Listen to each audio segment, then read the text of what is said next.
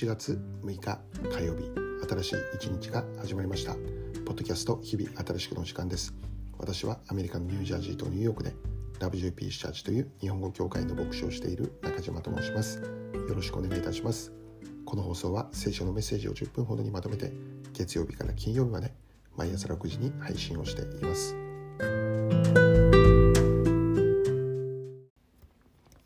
早速今日のメッセージですがまず今日の聖書の一節を紹介したいと思います。また4章4節。イエスは答えて言われた。人はパンだけで生きるのではなく神の口から出る一つ一つの言葉によると書いてある。今日はこの一節から御言葉こそ生きる力というテーマでお話をしていきます。今日の聖書の一節を見れば私たちが生きていくために必要なことということでイエス様がお話をされているんですね。もう一度見れば人はパンだけで生きるのではなく神の口から出る一つ一つの言葉によると言われました。つまり私たちが生きていくためにどうしても必要なものが2つあるということを教えているんです。一つはパンでありもう一つは神の口から出る一つ一つの言葉であります。この2つがあって人は初めて本当の意味で生きることができるということなんですね。しかし私たちにとってパンが必要であるということは、えー、なんとなくわかるのではないかと思うんです。パンといえば、まあ、食べるものを表していることであり、まあ、さらに言えば飲むものとか着るものとか生活に必要なものを表していると言えるんですね。まあ、これらのこれらのものが私たちが生きる上で必要であるということを、えー、まあ、誰から教えられることがなくても、えー、分かっているのです。しかし今日の聖書を見れば人というのは実はパンだけで生きることではないと教えているのです。パンだけがあってもそれだけでは不十分であると。パンは必要である。しかしそれに加えて神の口から出る一つ一つの言葉が必要なんだと教えているのです。神の口から出る一つの一つ一つの言葉とは、えー、それはもう神だ神様の言葉ですね。神様が語られる言葉。それを私たちがどこで受け取ることができるのかというと聖書なんです。私たちの信仰は聖書とは神様の言葉であるという信仰です。だから私たちが生きる上でどうしても必要なことというのはパンでありまた神の言葉である。聖書だと言えるんですね。もし私たちが神の言葉を持っていなければどれだけたくさんのパンを持っていたとしても本当の意味で生きているということはできないということを教えているのですパンがあって神の言葉もあってそれで初めて人は生きるということなのです例えばこの世の価値観においてはどれだけ多くのパンを持っているのかが私たちの人生の幸いを決定するかのように考えているのではないかって思いますね。まあ、何を食べたりどんなものを飲んだりしているのかまたどのようなものを着ているのかさらにパンの意味を拡大するならばこうも言えるでしょう。どれだけ大きな家に住んでいるのかどれだけ高級な車を持ち高級な時計や宝石を身につけているのか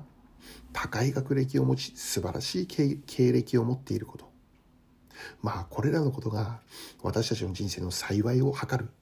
一つの基準となっているのではないかって思うんですね。しかし私たちが知っていることはどれだけたくさんのものを持っていたとしても庶民が羨むような生活をしているような人であってももう高級車に乗り回しもう好きなだけ美味しいものを食べてもうきらびやかな派手な宝飾品を身につけていたとしても全く幸せを感じていないという心が満たされていないというそのような人はいくらでもいるということですよね。何年か前に、まあ、かなりのビッグネームの会社の会長さんと知り合いになったことがありました。でその会社の名前を言えばもう誰でも知ってるような大きな会社ですけどそこの会長さんだったんですね私からすればもうかなりレベルの高い生活をしているような普通で考えるならばまあ羨ましいって思えるようなそんな生活をしていくだけの力を十分に持っているそんな方でありました。でもその方は全く幸せではありませんでした。心は満たされていなかったんです。その方のためにある時祈るとその方は涙を流して祈りに心を合わせていました。その方はたくさんのパンを持っていたんです。羨むほどのパンを持っていたのです。でも幸せではなかったんですね。本当の意味で生きているという状態ではなかったのです。あまりにも多くの重い荷物を背負いもうそれによって押しつぶされそうになっていた。全く幸せではなかったんですね。後にその方は何年か経った時にですね日本に日本のある日本にあるある教会で洗礼を受けたという話を聞きました。神様の言葉が彼の中に入った時に彼は本当の意味で生きることになっていったんですね。また昔私がこの東京にいた頃ですね毎週土曜日に上野公園で路上生活者のための伝道活動を行っていました、まあ、現在も続けて行われているのでありますけども毎週土曜日にですね約300名ほどの路上生活の方々が集まってまず礼拝を捧げその後に食事を配膳したり衣服やこの風邪薬を配ったりまた散髪をしたりということを行っていて、まあ、現在も行われているんですね。でその中で、え、聖書に興味を持った人が彼らが入居できる施設があってですねそこで共同生活をしながら聖書を学んで礼拝するというそういう生活を始めていくことになるんですでそこにはこの蛭間先生という牧師先生夫婦がいて彼らと一緒に生活をし彼らが再び社会生活に復帰できるようにとそのお手伝いをしているということなんですね。でその施設に入ったら全員が社会復帰できるとは限らないのです。中にはもう夜逃げをしてしまう人もいて元の路上生活に戻ってしまうという人もいたのです。しかしその中でわずかな人数ではありますけども神様の御言葉に触れられて新しい人生を歩み始めるという人も起こされていました。神様の御言葉が入ることにより新しい人生を歩みたいというそういう願いが起こってくる。もう一度社会生活を行っていきたいというそういう希望を持つようになっていくということなんですね。ある人は自殺を考えていました。しかしその前に寄った上野公園で新しい人生を始めるきっかけを得ることになったんです。私たちのこの礼拝が行われているところを見てですね死ぬ前に一度まあ参加してもいいかなってまあ考えてやってきたんです。礼拝の場所に来たんです。礼拝をして聖書のメッセージを聞いているうちに心が打たれました。もう涙が出て止まらなくなってしまいました。もう一度新しくやり直したいという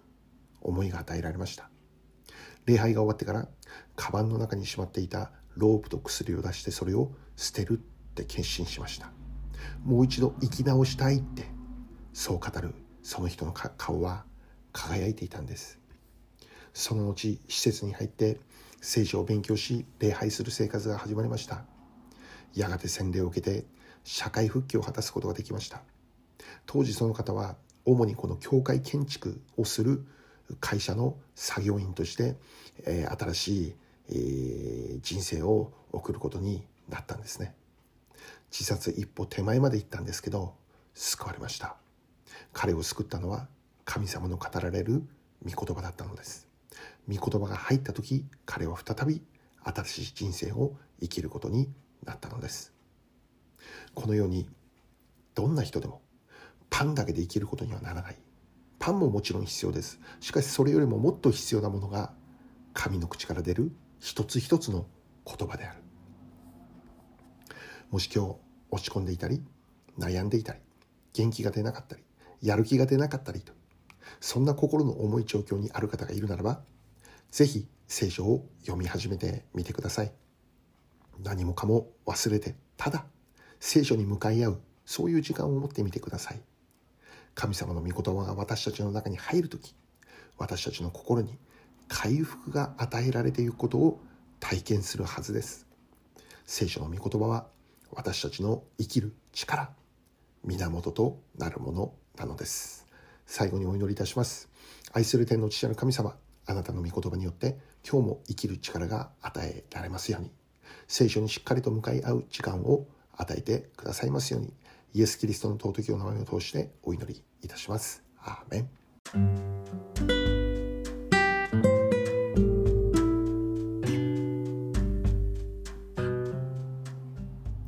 今日はここまでになります。良い一日をお過ごしください。ではまた明日。